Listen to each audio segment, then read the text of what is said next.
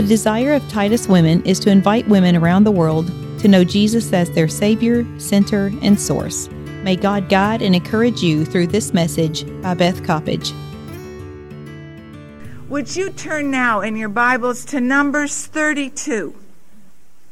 Numbers 32. Now the children of Reuben and the children of Gad had a very great multitude of livestock.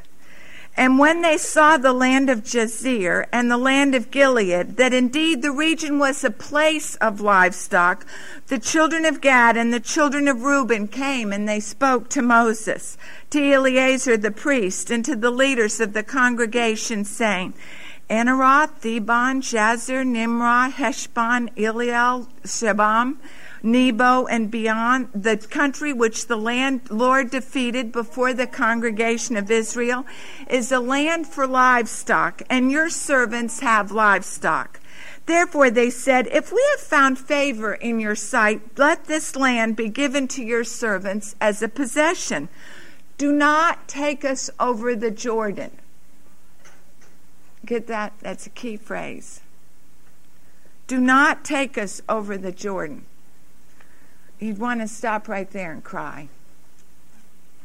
And Moses said to the children of Gad and the children of Reuben, Shall your brethren go to war while you sit here?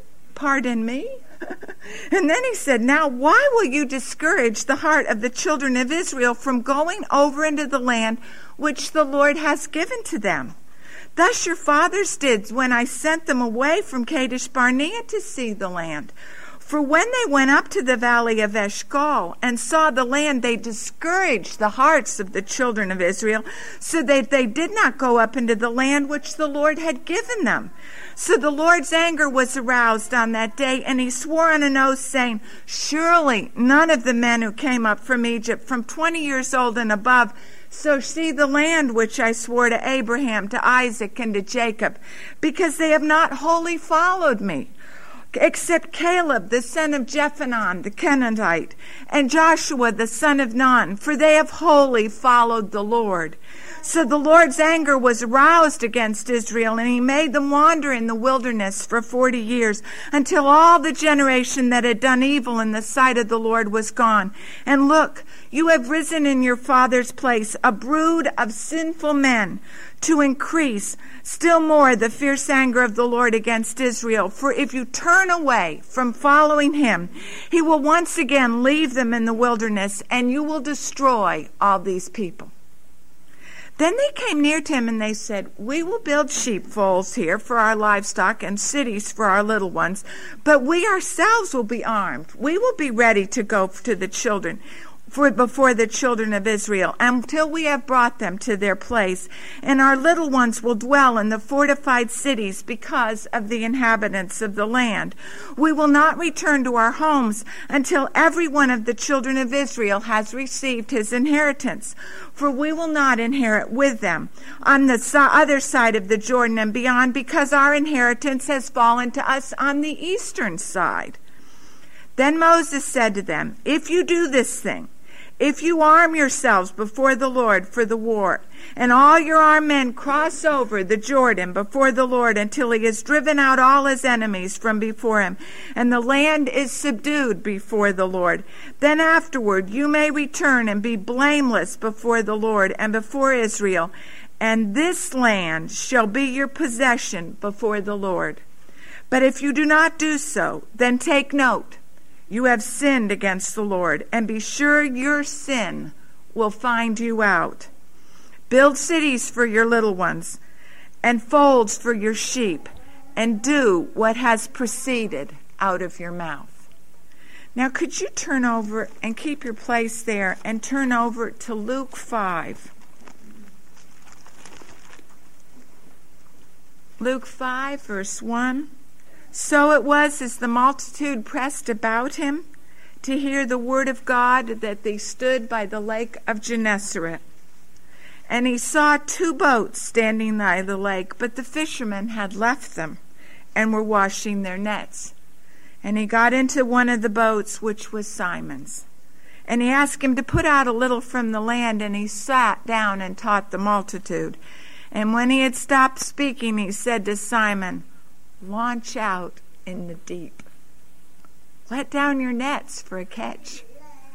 And Simon said, Pardon me, Jesus, we've toiled all night and caught nothing.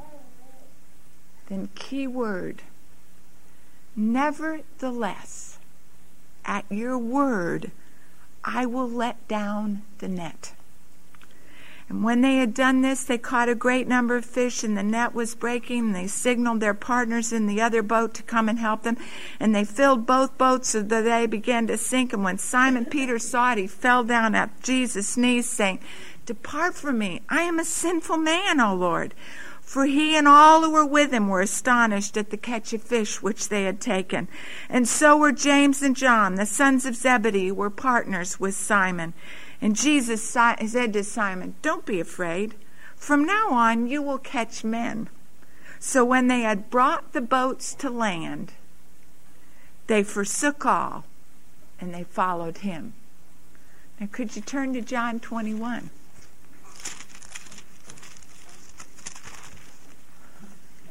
And this is very familiar at this time of Easter. After these things, Jesus showed himself again to the disciples at the Sea of Tiberias. And in this way he showed himself Simon Peter, Thomas, Nathanael, the sons of Zebedee, and two others of his disciples were together. And Simon Peter said, I'm going fishing. And they said to him, We're going with you. They went out and got into the boat, and that night they caught nothing. But when the morning had come, Jesus stood on the shore, and the disciples did not know it was Jesus. And Jesus said, Children, have you any food? And they said, No. Cast the net on the right side of the boat, and you'll find some. And they cast it, and they were not able to draw it in because of the multitude of fishes. And the disciple whom Jesus loved said to Peter, It's the Lord. Now, when Simon Peter heard it was the Lord, he put on his garment and he plunged into the sea. But the other disciples came in boats.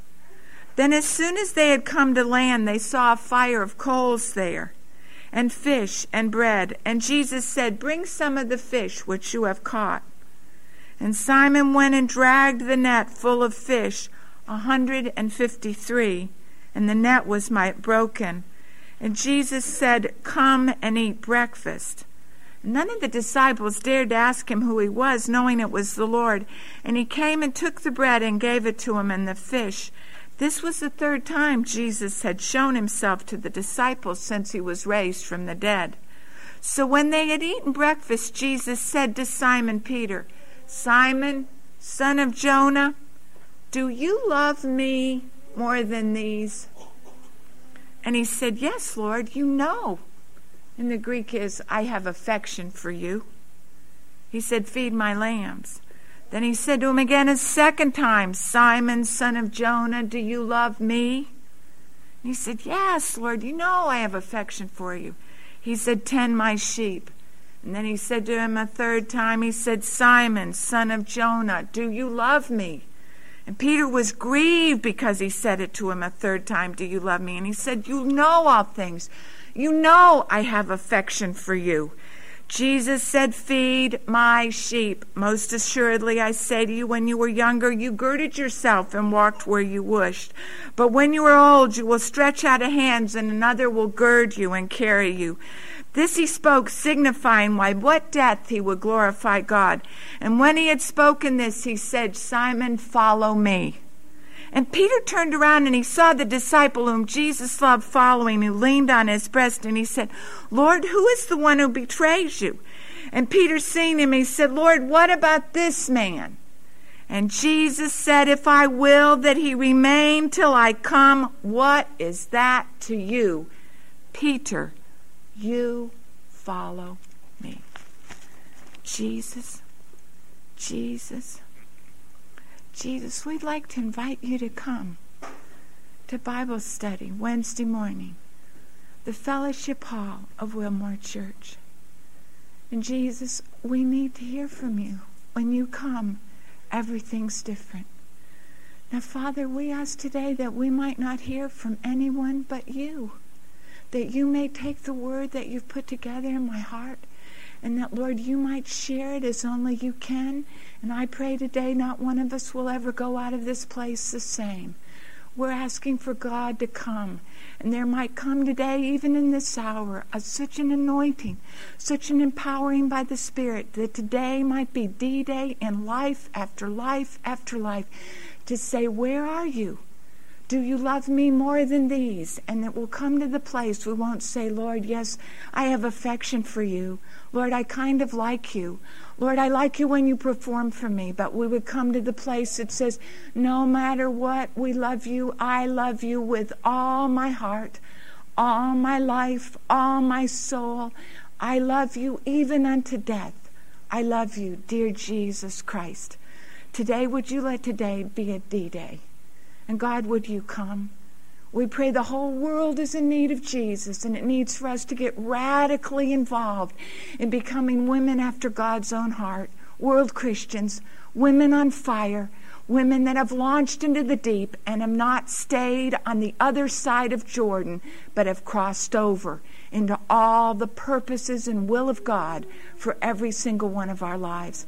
Holy Spirit, would you come now and break open the Word and let us never, ever be, be the same. And would you begin in me? And we pray all this in the name of the Father, and in the name of the Son, and in the name of the Holy Spirit.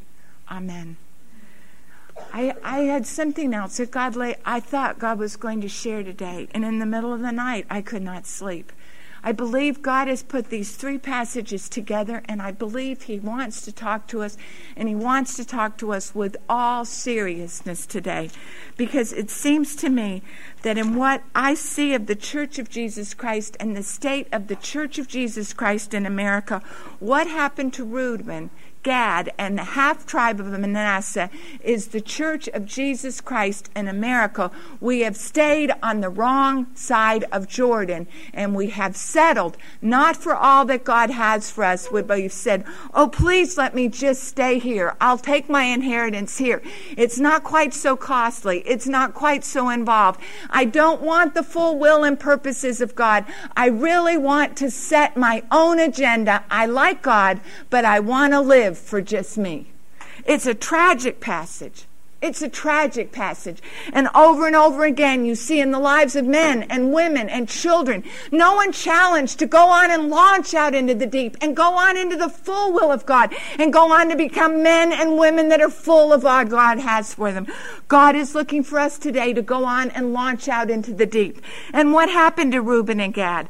Reuben and Gad came up to the, to the Moab, to the side of the Jordan. And what do they have there? They had destroyed, and all the people had been pushed back the Ammonites and the Amorites. So that part of the land was theirs. And it was good land, and it was beautiful farmland, and it was like Bashan, which is very lovely land. And so they had livestock. They had livestock. So it looked materially advantageous for them to live right there on the wrong side of the Jordan. Why push over to another side of the Jordan when right here we've got all we need for raising livestock? So they were they were intrigued by this and they met together and said, if we found favor in your sight, we don't need to cross over the Jordan. We'll just stay right here. And then Moses said, Oh my goodness, are we running through this again? Pardon me, we have been here before. We got right up to Kadesh Barnea, the other side of the Jordan to cross over. And what happened? The men said, It is a good land God has given us, but nevertheless, we will not go in. And he said, We don't want to do this scenario again. We've already lost one whole generation of people that never experienced all God had for them because they would not believe God.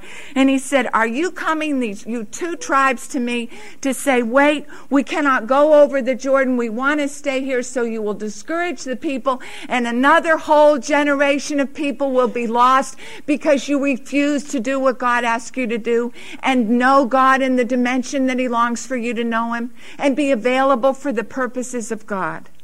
And then they back down. Nine verses. Nine verses, Moses lays it all out to them. Can you imagine what it'd be like as a leader?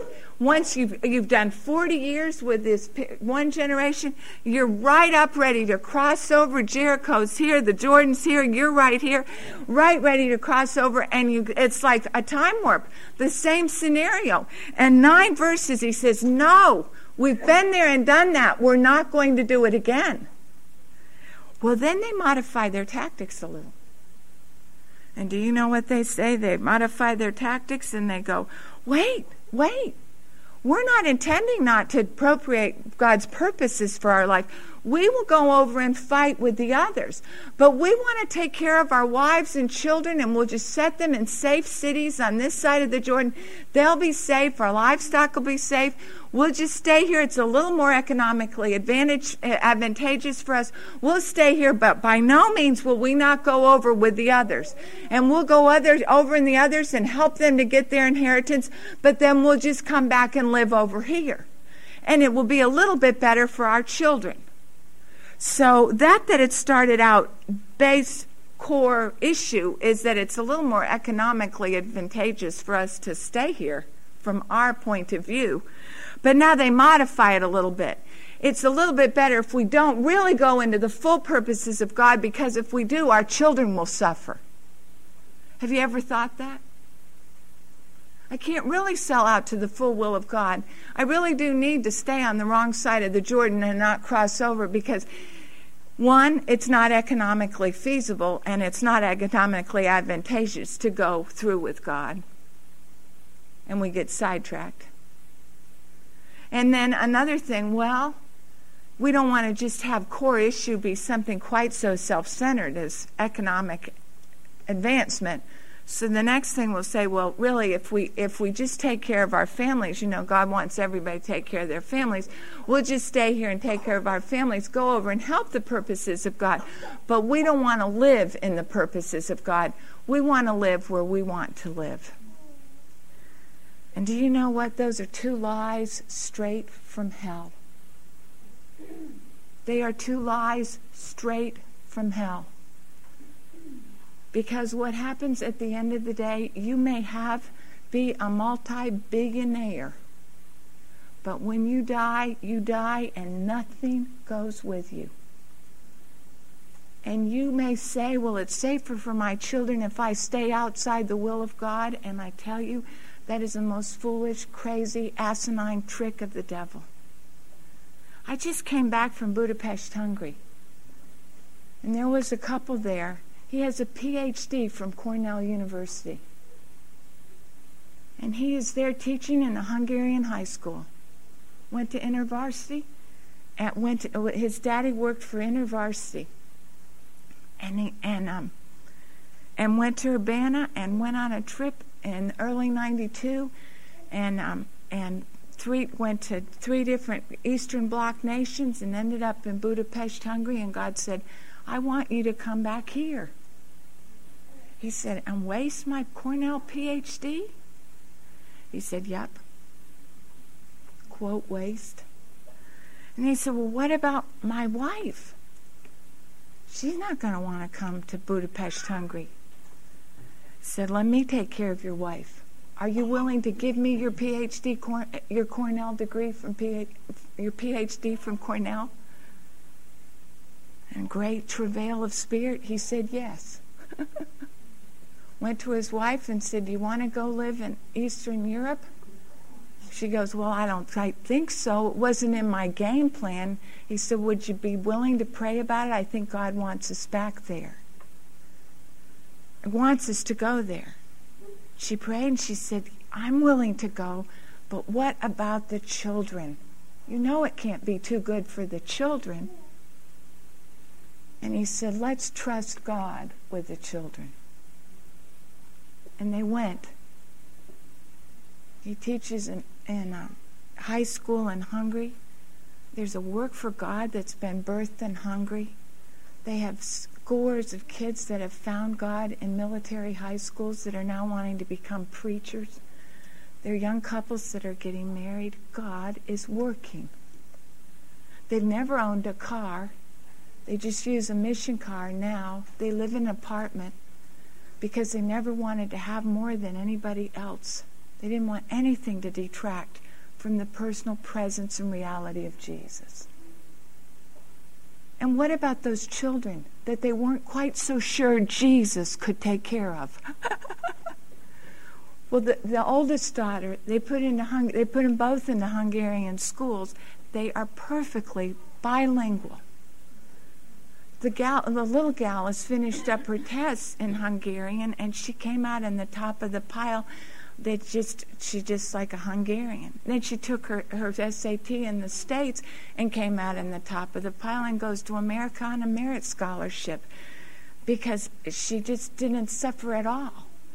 We went to the church service and there she was playing her clarinet, helping to lead the singing. She had to, she led help there was ten kids all up there playing instruments and they went she went out to teach sunday school came back to do special music then came back to finish up with sunday school i mean they are involved in ministry and they said one of the things that people have learned who've been in full-time christian service the more you involve your children in the ministry that God has called you to, there's a more of a sense of we are in divine business and people are finding Jesus Christ because of the call of God on my mama and my daddy, and I am involved in that call.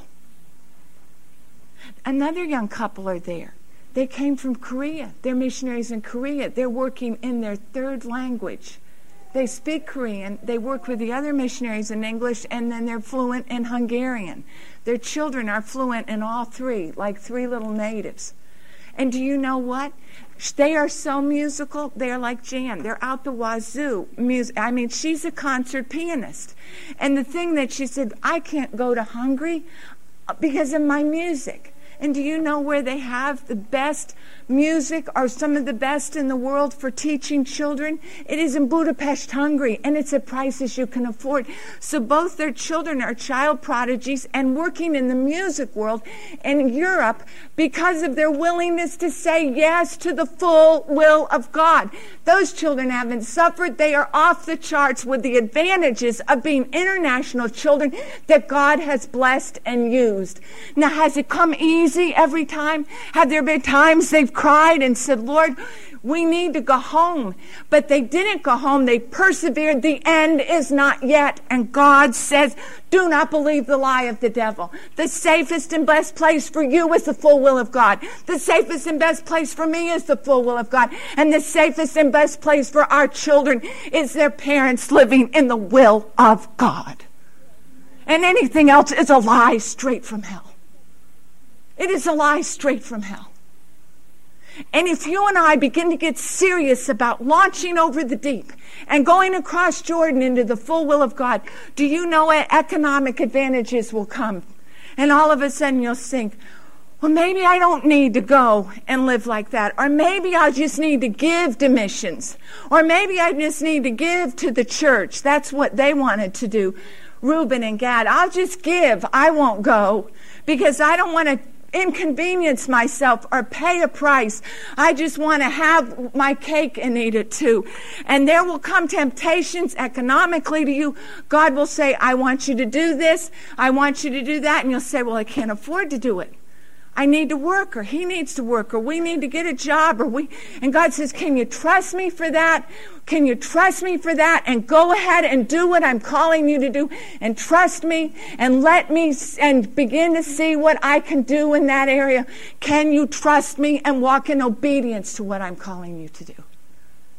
And then sometimes you'll get ready for the full will of God, and God will be drawing your heart to go someplace, and you'll get in an attachment or those who, who, are, who are not unmarried, all of a sudden before the man or the woman God has for you is there, there will be a pseudo relationship that'll show, come up and you'll be detracted and gotten off track and begin to be in a relationship with someone that will lead you out of the will of God instead of into the purposes of God. And so that you and I need to be astute as you get right into where God is going to begin to work through your life and use you in ways you can never believe and take you on Uncle Wiggily Jesus adventures like he's taken Mary if you're willing. But you get to the place and right as you're at the border to go over and launch into the deep, the enemy comes with his tricks and says, don't do it. Don't trust him. Stay here. And do you know what happened? The first one to be annihilated were Reuben, Gad, and the half tribe of Manasseh. Message. And it's where we live. How many times you're in Christian service and you start out with kids in college or kids in seminary and you see one choice and then another choice and then, well, maybe I can just, and we don't really go on and we miss what God has for us so that when you and I get to eternity, there will be not there will be riches in heaven and trophies to lay at Jesus' feet. Every single one of us have souls that God has given to you and to me. And no one has the same group. And God says, when I get to when you get to eternity, will you come alone or will you come bearing the sheaves that I gave you? so that you come bearing people with you to bring into the presence of Jesus Christ, beginning with your own loved. Jesus is talking to us today. Are you willing to launch out to the deep? Are you going to settle on the wrong side of Jordan? Still go to church? Still maybe pay your tithe? but never in the fullness of knowing Jesus Christ because you and I are not following a religion. We are following God Himself in the person of Jesus, and we follow Him out of love. And I'll tell you, there is nothing more exciting or more fun or more fulfilling in the whole wide world. Absolutely nothing. And He will use every gift and every talent and every dream inside your being that some of you, you don't even know about. Remember when we were missionaries in Medellin? Aunt Margaret ran the big house. She, we, she had people there, and you wouldn't think anybody come to Medellin, Colombia. There wasn't a night. There wasn't somebody. Lots of people there. Do you know how she met everybody at the airport? All the women. Medellin's the orchid capital of the world. Jesus is so creative, and his people are so creative. Every woman that came to visit Medellin that Aunt Margaret picked up at the airport got an orchid corsage. And so there we were. I was, as a young missionary, making orchid corsages the night before different people would arrive. And I giggled. I said, Lord, I didn't know I knew how to make orchid corsages. he has talents that you never even know, and some you don't even have that he just chooses anyway. I mean, he does things that are so sweet. You don't want to limit yourself. If I could say anything today, don't limit yourself and stay on the wrong side of Jordan. Launch out into the deep. What did Peter do? Peter in this in this Luke 5 he's just fishing. That's what he's done all his life, just fishing. And then all of a sudden Jesus shows up and it starts here. The multitude pressed about him. About Jesus. There are 5.9 billion people and 2.9 of them had never heard the name of Jesus. The multitude presses Jesus, and there's no room, there's no wiggle room. So he sees two empty boats and he climbs in one of them. Now, being with Katie Beth and four little girls in a very tiny home in Hungary, where they're all in one room, and then we slept in the living room I have a new appreciation for no wiggle room. I had to have my Devos every night in the middle of the night because there was no alone time. Because those babies are up at quarter six because it's light early and there's every, we're all up and all happy with their happy faces on. So uh, there was no room. They pressed him so much, there was no alone place to go and you and you get tired of just having your devos in the bathroom with the door shut, and you had to lock the door. You weren't even alone there. so what you know, what he pressed. So he gets into this boat because of the pressure of the crowd. He stands in there, and Simon Peter finds Jesus Christ a guest in his boat. And sooner or later, every single one of us are going to find Jesus Christ a guest showing up and making a knocking on your door. And showed up and he said and he taught him and then he turns to Peter and he goes, Launch out into the deep, Peter. Oh, I love it. And let down your nets because you and I don't know where the fish are. So if we're going to walk with Jesus in our Uncle Wiggily Love adventure with him, we've got to launch out in the deep. He's the only one that knows where the fish are that are ready to be caught. And Peter says to him, Pardon me, we fished all night, and you are a carpenter, and I am a master fisherman. But then he did not do what Reuben, Gad, and the first generation of Israel did. He said, Nevertheless, like they did, remember in Numbers 13, the land is, is with honey and milk, and it's beautiful, but nevertheless, they're giants, and we can't go in. But what does Peter do? He said, Lord, I fished all night and I haven't caught anything. Is your life sterile? Is there any fruit from your life? Are you fishing and fishing and working so hard for Jesus, but there's nothing to show for it? You may have been like that for uh, 50 years. Don't be that way one more day. And he said, Put your at your word I will let down my net. Nevertheless, I will obey. Did you hear me? Nevertheless, I will obey. And then they have such a mountain of fish come in. And Jesus Christ met Peter at his area of expertise. And when he saw that supernatural deluge of fish, do you know what Peter knew? That was there were no techniques of fisherman's skill in that. This was a supernatural act of God, and in that supernatural act of God, he fell on his face and he said, "Depart from me, I am a sinful man. He was confronted with the sterility of his life, then he was confronted with the sinfulness of his condition, and then he's confronted with the call of God in his life. He said, Peter, don't be afraid. From now on, you will catch men.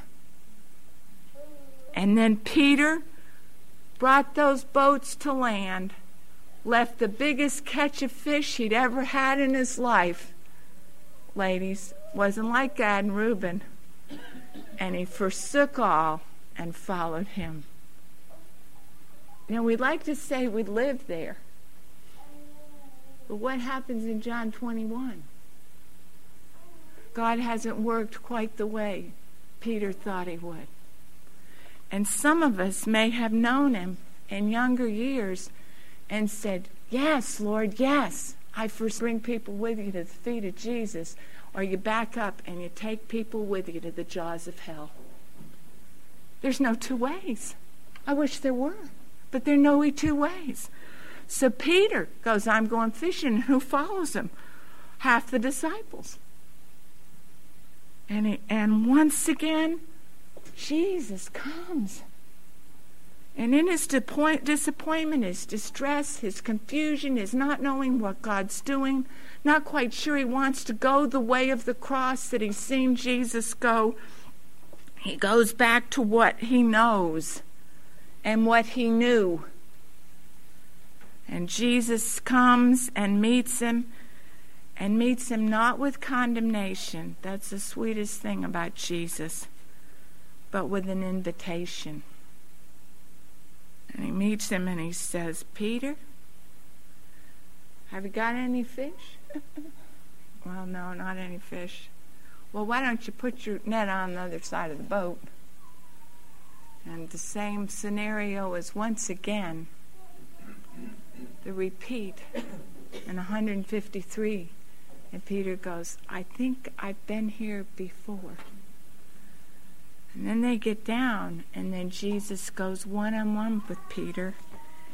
He says, Peter, do you love me? Do you love me more than fish? Do you love me more than your buddies? Do you love me more than your parents and your family? Peter, do you love me more than these? I want you to tend my fish and take care of what's on my heart, not what's on your heart. Are you willing? And Peter's grieved that he has to come to him, but he comes three times. And then he says, Peter, I want you to follow me even unto death. Will you follow me? Even unto death. And then Peter, like so many of the rest of us, goes, What about John? And God said, and Jesus says, Pardon me, Peter, I'm not talking about John. I'm not talking about anybody else. I'm talking about you. And ladies, what he's asking today is bottom line question. As you make decisions at the end of April, beginning of May, life decisions, are you going to settle like Reuben and Gad on the wrong side of Jordan? Are you going to launch out into the deep and cross over in the unknown with your agenda being Jesus Christ, no more, no less, and obedience and trusting and following Him? And the key question is the same question we started out with the first day we met this semester. Do you love me? Do you love me with all your heart? Are you willing to trust me with all your heart? Are you willing to obey me no matter what it costs with all your heart? And then are you willing to move into a realm of a love relationship where you seek me, God Himself, not my gifts that are so good, not my ministry, not anything but God Himself, where you move into a love relationship where you love Him with all your heart and you seek Him with all your heart. Where are you today? Where am I today? Because the greatest things await us on the other side of Jordan if we will launch out in the deep and cross over. I'd like you to bow your heads in just a minute. Is there any sterility in your life? Is your life fruitful for Him? Is there any sin? Have you settled the question that you're all His? Have you did you say that to him before? But then with the pressure of life, you've gone back to what you knew. And Jesus is kind of an addendum. He's not your life anymore. Could you say, Jesus, yes, I will love you with all my heart. I will go anywhere you send me. I will do anything you ask me to do. I will go any place you want me to go. I am available to you. I want to be all yours. Can you say that? And can you say it and mean it? Jesus, we praise you today for your presence. Oh, and we praise you for the joy of following Jesus. We praise you for the edelweiss of God that comes in hidden places to those that know him and love him and are all his. Jesus, we praise you. We praise you today that you want to draw us into a love relationship with yourself, not to hurt us, but to bring us to wholeness and to make us all that you created us to be and to fill the purposes of God for our lives. The Lord Jesus, you might make us fruit producing, radiant, Jesus Christians with nothing held back. And that, Lord, we will let you be our agenda. And following Jesus, the one we love, just on a daily basis. Where are you taking me today, Jesus? I just want to say, Yes, Lord. Your will is so sweet. Your will is so beautiful. And walking with you is so precious. Jesus, today, would you let today be an I love you, Jesus day in our hearts, where we are all yours, available for wherever you want to take us, whenever, however, and that we would love you totally and completely with all our hearts. In Jesus' name.